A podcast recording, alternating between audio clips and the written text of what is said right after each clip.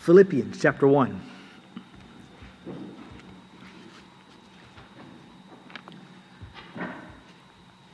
Philippians 1, we'll read the first 11 verses. Paul and Timothy, bondservants of Christ Jesus, to all the saints in Christ Jesus who are in Philippi, including the overseers and deacons, grace to you and peace from God our Father and the Lord Jesus Christ. I thank my God in all my remembrance of you, always offering prayer with joy in my every prayer for you all, in view of your participation in the gospel from the first day until now. For I am confident of this very thing, that he who began a good work in you will perfect it until the day of Christ Jesus.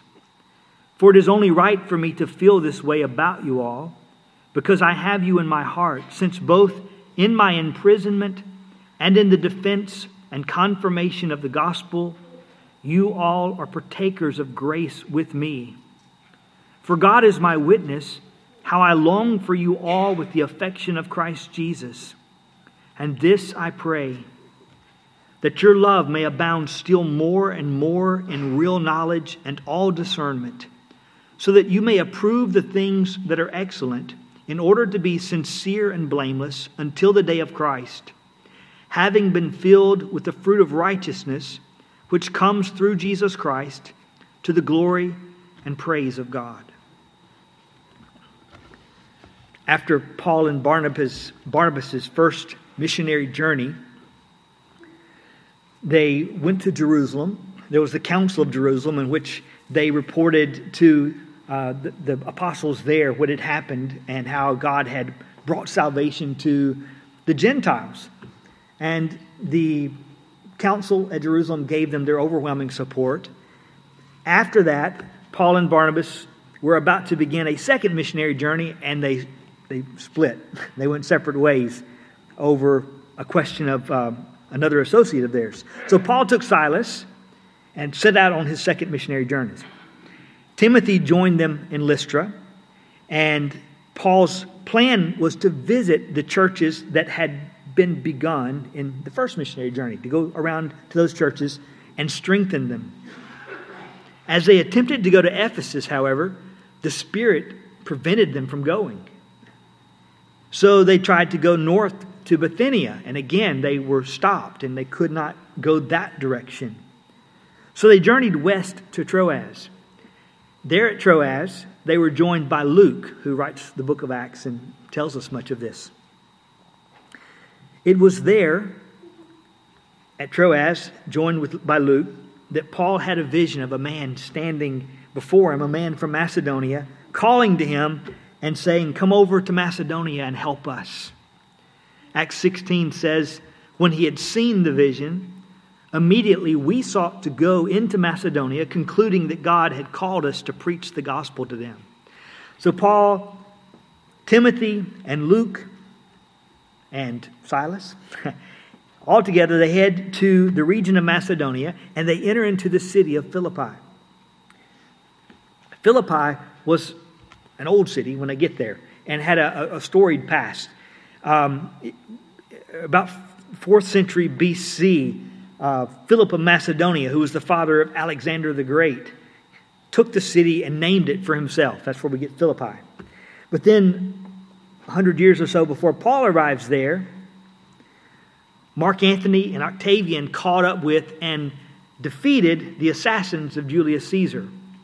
And because of the victory there, they celebrated by making it a Roman colony. And so you have this city in, in northern Greece surrounded by Greek cities and Greek culture. And right in the middle of it is this city that is very Roman. Because it was a Roman colony, the citizens of Philippi were considered Roman citizens, and uh, they enjoyed the privileges and uh, benefits of being a Roman citizen. There were a number of Roman soldiers who retired to Philippi, so the city had a very Roman flavor. Um, the official language of the city was Latin, even though some of the cities around it spoke Greek. So they were kind of a Roman oasis that really enjoyed their Roman citizenship and, and all of that that went along with it, um, surrounded by Greek culture and Greek language, etc. When Paul arrived there, that was the situation, a very Roman city. And his reception in Philippi included the conversion of a woman named Lydia. Acts 16:14 says that she was from the city of Thyatira, a seller of purple fabrics, a worshiper of God. She was listening and the Lord opened her heart to respond to the things spoken by Paul. After that, a church was begun and that church met in the home of Lydia. She invited them to stay there. Now as Paul writes to the Philippians, the nature of this letter is, is different than the nature of a number of other letters that he writes. Most of the letters that we find Paul writing in the New Testament are letters addressing problems. We just saw that with Second Corinthians. There were a number of issues in the Corinthian church. And so the letter was kind of an apologetic and also a defense of, you know, it was a defense of his apostleship and of the gospel and urging them that had not repented yet to repent. Uh, you see this in a number of letters. To the Galatians, you know, there's the problem of, of people who are tempted to go back to Judaism and adopt um, things there and add it to Christ. But to the church at Philippi, it's a different letter. It's not that there are no issues whatsoever, there are. Um, they're just not to the, the same degree as we see in some of these other letters.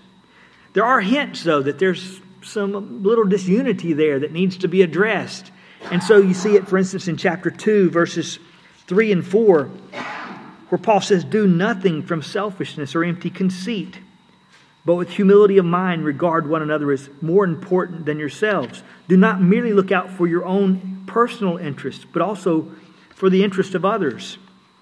And then in verses 14 and 15, do all things without grumbling or disputing, so that you will prove yourselves to be blameless and innocent children of God, above reproach, in the midst of a crooked and perverse generation, among whom you appear as lights in the world. And then in chapter 4, verses 2 and 3, Paul says, I urge Euodia and I urge Syntyche to live in harmony in the Lord. Indeed, true companion, I ask you also to help these women who have shared my struggle in the cause of the gospel, together with Clement also, and the rest of my fellow workers whose names are in the book of life. And so you see these little rumblings of disunity, and I do think he addresses that, although just not as pointedly or directly as he addresses some of the other problems in some of the other churches. But the letter has a different flavor to it than the other letters that he writes. And I believe it is because Paul enjoys an especially close bond with the people in Philippi.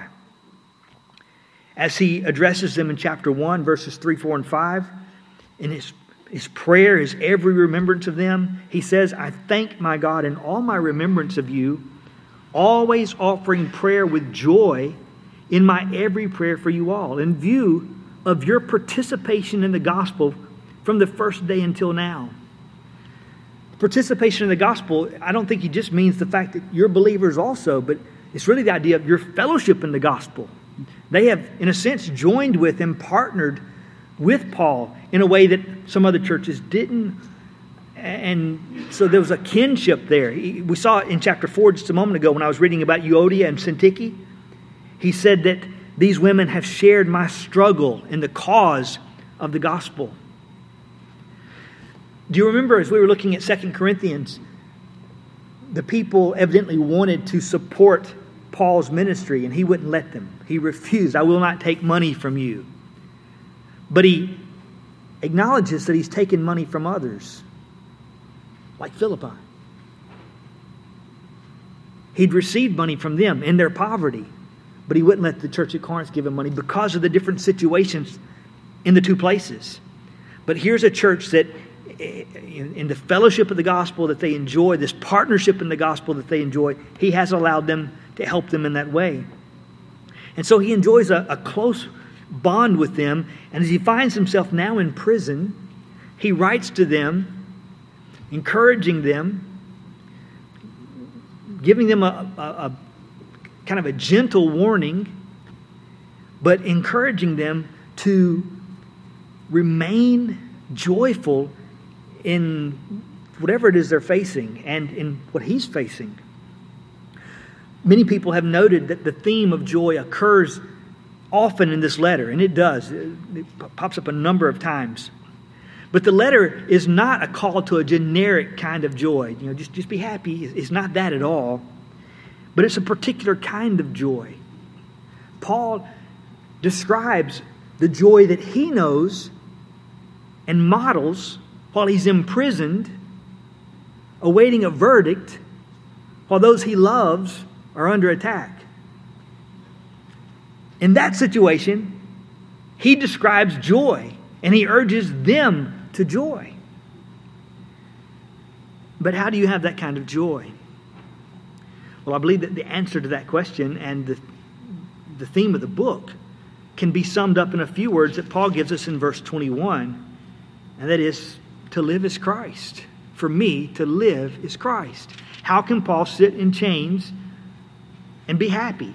To live is Christ. How can he await a, an answer, you know, a verdict, and he doesn't know which way it will go? To live is Christ. How can he express joy while he watches churches that are under attack and he loves these people and he's concerned for them and you know the natural tendency would think would be to think if I were there I could do more how do you remain joyful to live as Christ and this is where God has me to live as Christ and so he not only believes that and lives that he models it to the people at Philippi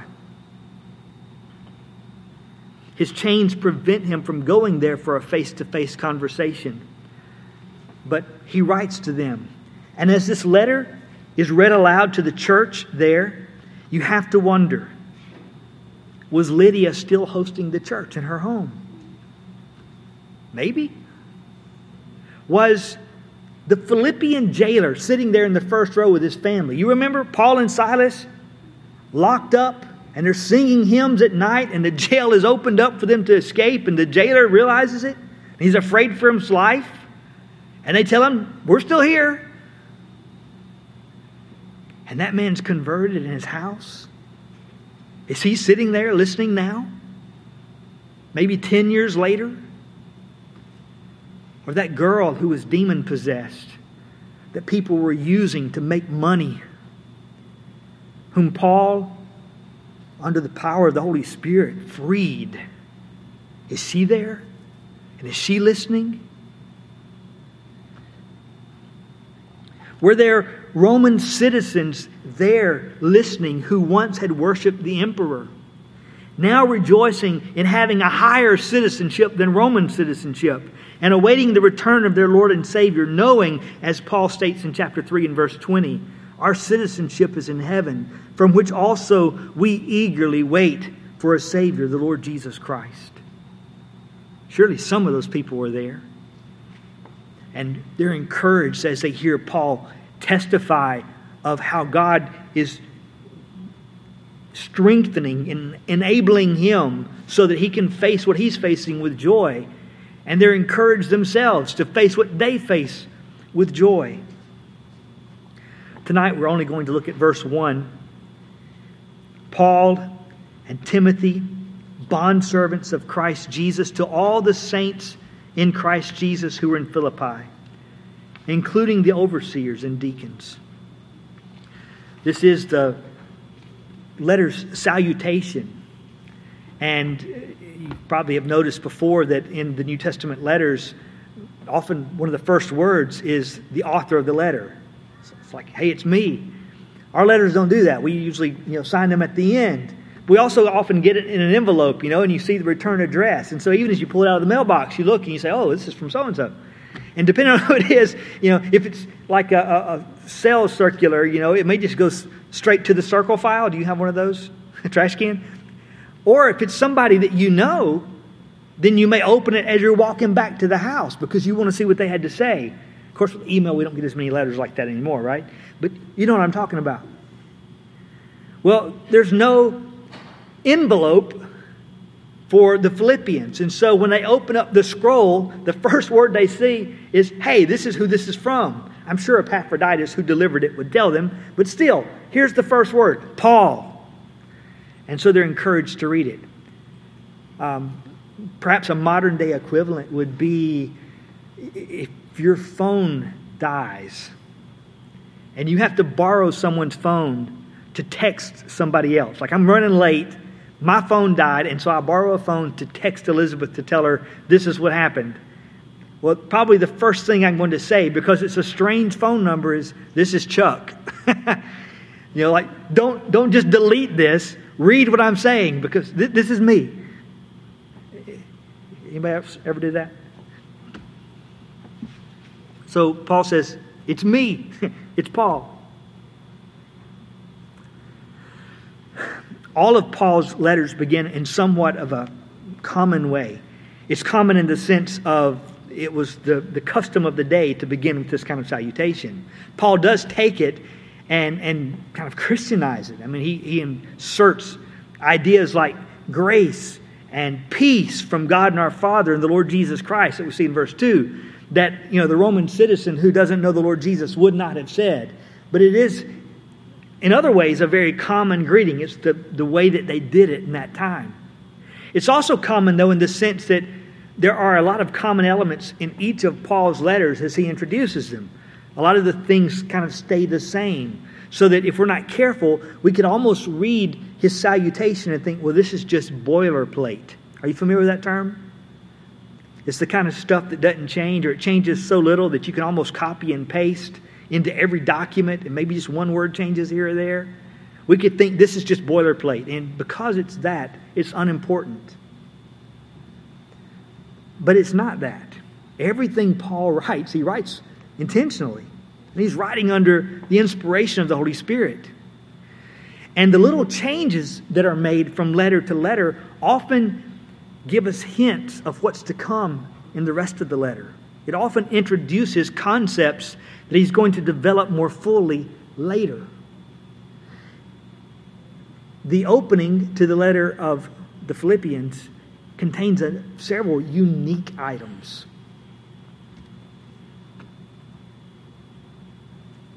One of those is that as he introduces himself in Timothy, he puts both of them under the same title. And what I mean is, there are other places where he, he writes letters and he says, hey, it's Paul and Timothy, but it might say Paul, an apostle, and Timothy, our brother. But here, it's Paul and Timothy, and he identifies them both in a way that he does not identify them in the opening of any other letter, and that is as bondservants.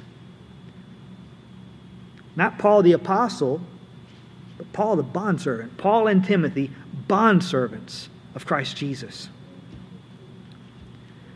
When he says bondservants, it's really the word slaves.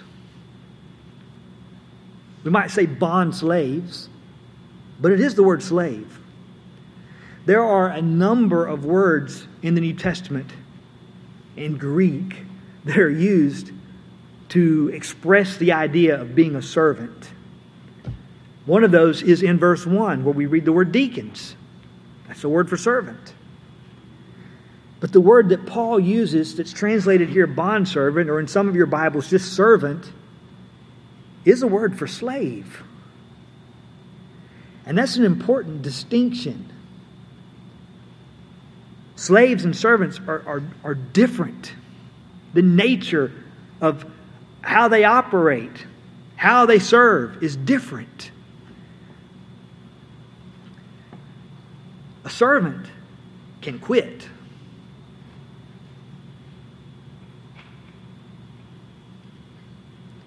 The whole idea, really, of a bondservant is kind of like that of a day laborer.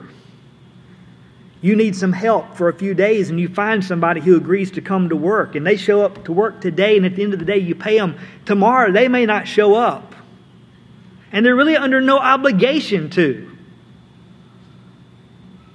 The slave doesn't have that option. The slave isn't a day laborer.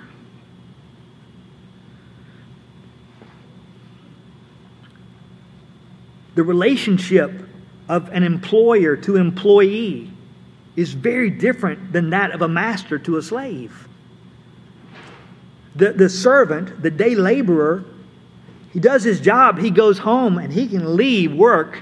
you know, he doesn't have to think about it again. But the slave remains a slave. The word slave is one that generally carries only negative connotations. When we think about the idea of slavery, we, we think of the fact that you know, we're talking about property. I mean, to be a slave is to say somebody owns me. And who wants to, you know, who likes that idea? It's not one that we're predisposed to. But it also often carries the idea of cruelty. We think of it in terms of, of a cruel master, and we're being made, subjugated, made to do something we don't really want to do. It's not a position we want to be in. We're being made to do things we don't want to do, and the whole situation is a cruel situation. The Philippians' experience with slavery in the Roman world would carry many of those same ideas. It would carry negative connotations. The citizens of Rome who live in Philippi would not willingly identify themselves as slaves. And so it must have been shocking when Paul and Timothy are introducing themselves as the writers of this letter. Really, Paul is the writer, Timothy with him, but they identify themselves to the Philippians, whom they love, as slaves of Christ Jesus. When they do that, we need, as best we can, to forget about all of our negative connotations for a few minutes. Let's, what, what does he mean? He does not mean cruelty. He does not mean forced subjugation. What does he mean? What's Paul saying to us, to the Philippians, when he identifies himself in this way? Well, the idea of being a bondslave does carry the idea of, of ownership. I mean, he's still saying, I'm a slave, and he is identifying himself by that, saying, I belong to Christ Jesus. Christ Jesus owns me. He's also expressing the idea of obedience. As a person who belongs to Christ Jesus, obedience is not optional. He is the Lord, He is the Master and I owe him obedience. But then, as Paul uses the term, I think we have to also say that he means this. He is not the, the forced slave of Christ Jesus, you know, someone who's been, been captured and pushed into a position he doesn't want to be in. He is the willing slave of Christ Jesus. There is nowhere else he would rather be. So let's look at those three ideas. First is the idea of ownership. And it's one we see throughout the New Testament, even if we don't kind of connect the dots and think, okay, this means he's, he's the Lord and Master and, and I belong to him. It shouldn't be that hard to put together, but maybe you haven't thought about it. But think of just a few verses with me. 1 Corinthians chapter 6, verses 19 and 20. Or do you not know that your body is a temple of the Holy Spirit who is in you, whom you have from God, and that you are not your own. For you have been bought with a price. Therefore, glorify God in your body. You've been bought with a price. A price has been paid. You belong to Christ Jesus. Or in Romans chapter 14, verses 7 and 8, Paul writes there, For not one of us lives for himself, and not one dies for himself. For if we live, we live for the Lord. Or if we die, we die for the Lord. Therefore, whether we live or die, we are the Lord's. We belong to Him. We're at His disposal, whether we live or die. In Acts chapter 20, verse 28, Paul is there urging the, the elders of the church at Ephesus to shepherd the church of God, which he purchased with his own blood. 1 Corinthians 7 23, you were bought with a price. So do not become the slaves of men. 1 Peter 1 18 and 19, knowing that you were not redeemed with perishable things like silver or gold from your futile way of life inherited from your forefathers, but with precious blood as of a lamb, unblemished and spotless, the blood of Christ. We, we have been bought with a price. We belong to Him. And so, um, if we belong to Him, that's just something we have to come to grips with. He has the right to, uh, to rule us because He's the King of creation, but also as the one who has bought us with a price. We belong to Him in a number of ways, and one is by purchase. This idea of obedience is kind of included in that, though, isn't it? If He is the Lord who rules you, who owns you, then obviously He has the right to expect that you obey Him and you owe Him obedience. Paul addresses this idea a bit in Romans chapter 6, where he talks about the fact that we were slaves to sin, but we've been freed from that slavery to serve a new master. Some of you remember uh, Jordan preaching on that passage maybe last year, and what a, a powerful sermon that was. Romans 6, though, verses 6 and 7 says, Knowing this, that our old self was crucified with him, in order that our body of sin might be done away with, so that we would no longer be slaves to sin, for he who has died is freed from sin. And then he goes on down in verse 16 and says, Do you not know that when you present yourselves to someone as slaves for obedience, you are slaves of the one whom you obey, either of sin resulting in death or of obedience resulting in righteousness? But thanks be to God that though you were slaves of sin, you became obedient from the heart to that form of teaching to which you were committed. And having been freed from sin, you became slaves of righteousness. You're the slave to whichever one you obey. It's not that you were autonomous and now you're asking to be the slave of Christ. You were already a slave. You were a slave to that that you obeyed. And you've been freed from the dominion of that slavery to serve another, one who's infinitely better. So, ownership, obedience, but also willingness. There's no sense in which Paul is, is using this idea again to say, I've been forced into this. He's not in the bonds of a cruel taskmaster who, who makes him do what he doesn't want to do, but rather one who, again, has conquered him by love and so worked in him that the very things God wants him to do are the things that he finds himself wanting to do himself. In 2 Corinthians chapter 5 verse 14, Paul speaks about the love of Christ controlling us. Having concluded this that one died for all, therefore all died. I'm controlled or constrained by love, not, not by force or um, um, you know, threat, but by love. In Philippians 3, verses 7 and 8, after speaking of the um, heritage that was his as a Jew, he writes, Whatever things were gained to me, those things I have counted as loss for the sake of Christ. More than that, I count all things to be lost in view of the surpassing value of knowing Christ Jesus my Lord, for whom I have suffered the loss of all things, and count them but rubbish, so that I may gain Christ it's very different language than, than I'm being pushed into this thing that I don't want to do. All that was in the past, it's, it's like nothing in comparison to this glorious reality. And this is what I want. I count all that stuff as, as the you know, loss and, and rubbish that I may have Him. And then in verse 12, he says, Not that I have already obtained it or have already become perfect, but I press on so that I may lay hold of that for which also I was laid hold of by Christ Jesus. Christ has laid hold of me.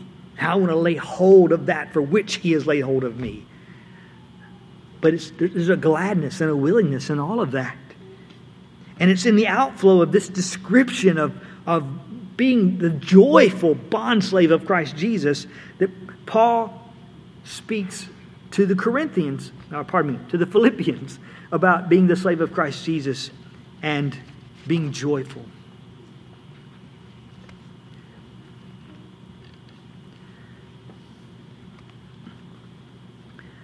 Like the Philippians, we might hear the word slave and think about um, being powerless, you know, stripped of, of all rights and being completely powerless to do anything. But Paul speaks of being the bondslave of Christ more in terms of having a delegated authority. And in doing that, he picks up, I think, an idea that we see throughout the Old Testament. Let me give you a, few verses. Deuteronomy 34 5. Listen to how Moses is described here. So, Moses, the servant of the Lord, and the word servant there can also be described or, or, or translated as slaves. Moses, the servant of the Lord. Joshua 24 29. Joshua, the son of Nun, the servant of the Lord. Psalm 36, this is in the title, which David did write under the inspiration of the Holy Spirit, I believe.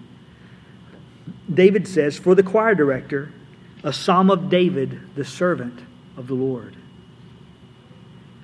Now, my point in reading each of those is here are men who are in positions of leadership. Moses leads the children of Israel out of Egypt through the wilderness to the border of the promised land. He's Moses, the servant of the Lord. Joshua takes them from the edge of the promised land into the promised land as they begin to conquer that land and inhabit it. And he's Joshua, the servant of the Lord. David is the king of Israel, but he's David, the servant of the Lord. These men acknowledge I am his servant. I am the slave of the Lord. And yet, there is a delegated authority in which they rule God's people for the will of God and the good of those people. Not by the strength of their own intellect or might, but a delegated authority that God Himself gives them.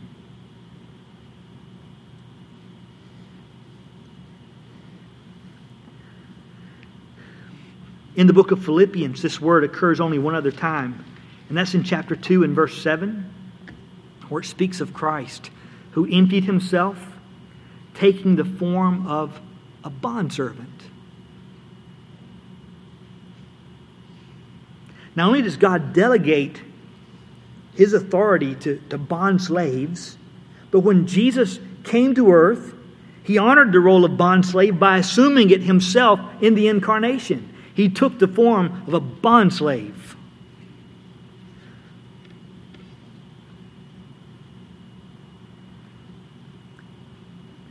You remember when the centurion came to Jesus, wanting Jesus to heal, was it his servant? Uh, Jesus offers to go with him, and, and he says, No, no, you don't have to do that. I also am a man under authority. He looks at Christ and he sees, here is a man under authority. There's a delegated authority. He does the things he does because there's an authority that's been delegated to him.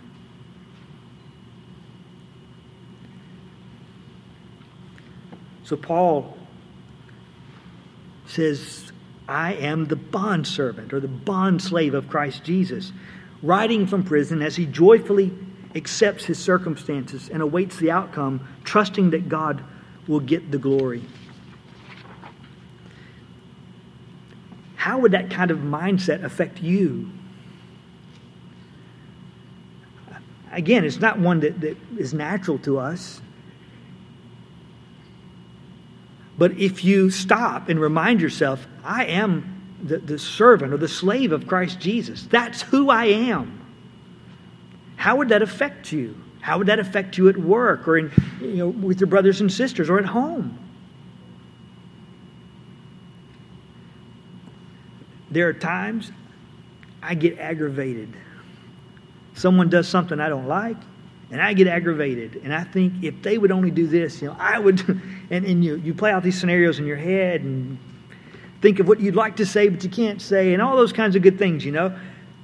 And I find myself doing that sometimes, and I have to stop and remind myself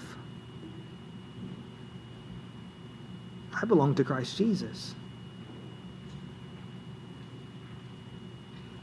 I'm a slave of Christ Jesus. I, I am here to serve. Even Christ did not come to be served, but to serve. I'm here to serve. And when I change the way I think about what's going on, I look at other people differently. I respond to situations differently. Have you found the same thing? Who am I? You can say, Well, I'm this, you know, and kind of puff up. Or you can say, I belong to Christ Jesus. I'm the slave of Christ Jesus. I'm to respond under his authority, whatever that looks like, whatever love demands love to him, love to the other person, obedience to him, whatever that demands. That's how I'm to respond.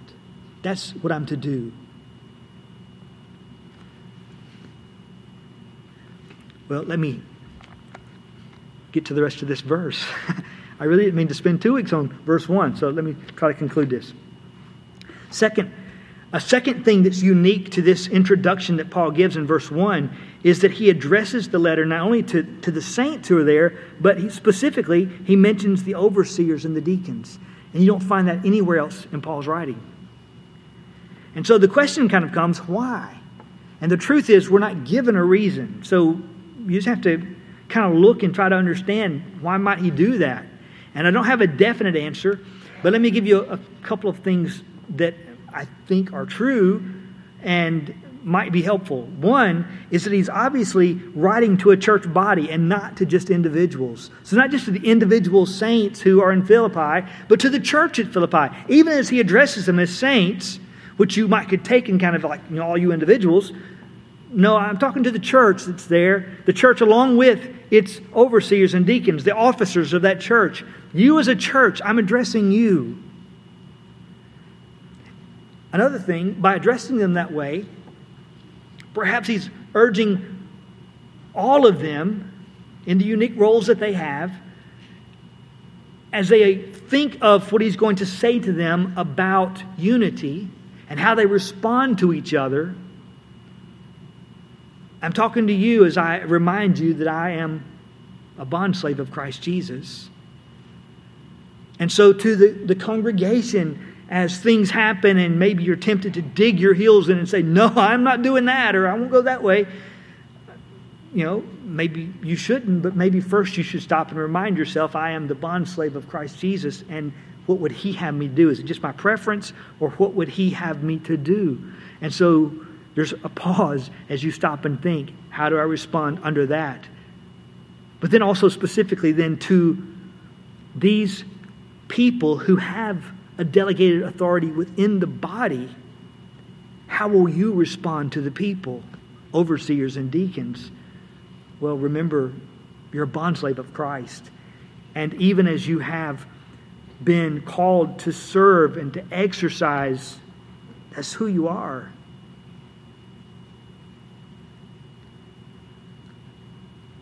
I think of um, the statement that Paul made in 2 Corinthians 4 5, where he said, We do not preach ourselves, but Christ Jesus as Lord, and ourselves as your bondservants for Jesus' sake.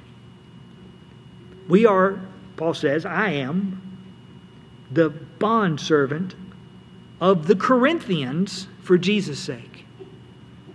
And those who serve the body could say the same thing here. You're bond slaves for Jesus' sake. Because we're a bond slave of Him, we serve the body in this capacity for Jesus' sake. But then, a third thing that is, in some ways, a very common thing, but in one way, a very different thing that is his addressing to the people as saints. Paul calls the believers in Philippi as saints, and that in itself is not unique to how he addresses the church, but um, it is worth noting the word saints, you know, the word saints in English sounds very different than the word holy or holy ones.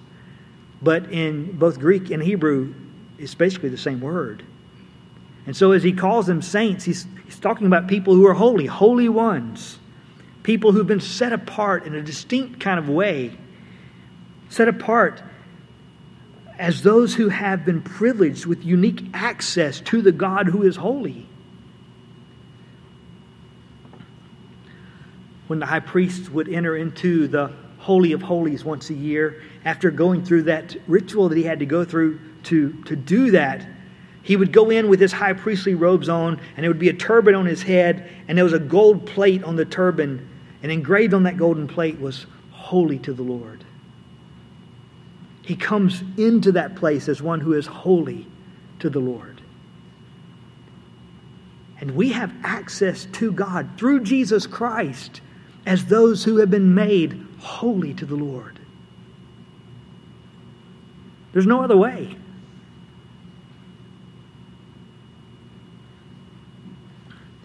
In the Old Testament, the Israelites were called to be a people who were a kingdom of priests and a holy nation. We look at them in the Old Testament, they don't always live that way. And in times, at times they're, they're called a stiff necked people, and yet they're also the people among whom God dwelt. He puts his unique dwelling place there among them and allows them to have access to him. And the, the real uniqueness about them was not how special they were in themselves, but it was that he calls them his people.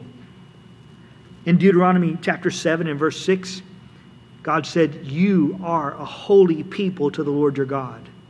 The Lord your God has chosen you to be a people for his own possession out of all the peoples who are on the face of the earth. And in the New Testament, the Christian can say the same thing. God has chosen you to be his people. Out of all the people on the face of the earth, he has called you to be a holy people. And when Paul writes that, that idea, by addressing them as saints at Philippi, he writes it to a people who is unique in this way. Let me back up to Acts chapter 16 for just a moment. When Paul went to a new city and the Sabbath day came around, what was his custom? Do you remember? Where did he usually go on the Sabbath as he entered into a new place? Synagogue. Why would you go there?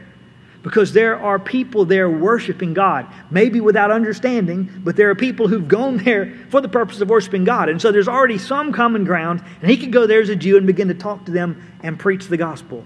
Sometimes they got really mad at him. Sometimes there were people who were converted, and a church was begun. When Paul got to Philippi in Acts chapter 16 on the Sabbath day, he didn't go to the synagogue. He went down to the riverside. Why? There wasn't a synagogue. Do you know what the requirement was to have a synagogue? Ten Jewish men. The implication is there are not ten Jewish men in all of Philippi. And what I'm trying to say is this was a very Gentile kind of place. And Paul takes what has been a very Jewish term and calls these very Gentile people who've come to believe in the living God through Jesus Christ saints. People chosen by God to Himself, holy to the Lord. You, Gentile Philippians, you, saints, people who have privileged access to God.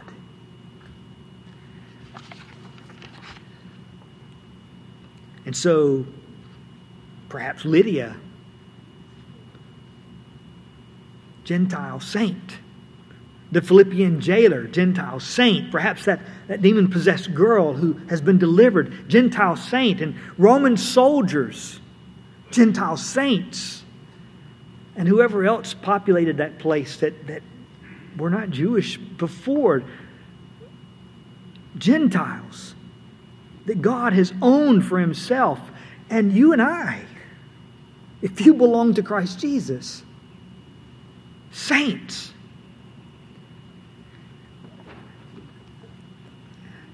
It's not a term that we readily perhaps ascribe to ourselves. But the reality is this if you are in Christ Jesus, that's how God identifies you saint, set apart to Him. And if a saint, then also a bondslave of Christ Jesus. they really go together. They both exist because of union with Christ Jesus. He writes to the saints in Philippians 1 1, the saints in Christ. They are saints because they're in Christ. And because they're in Christ and are saints, they also belong to Him. And they are the bond slaves of Christ Jesus.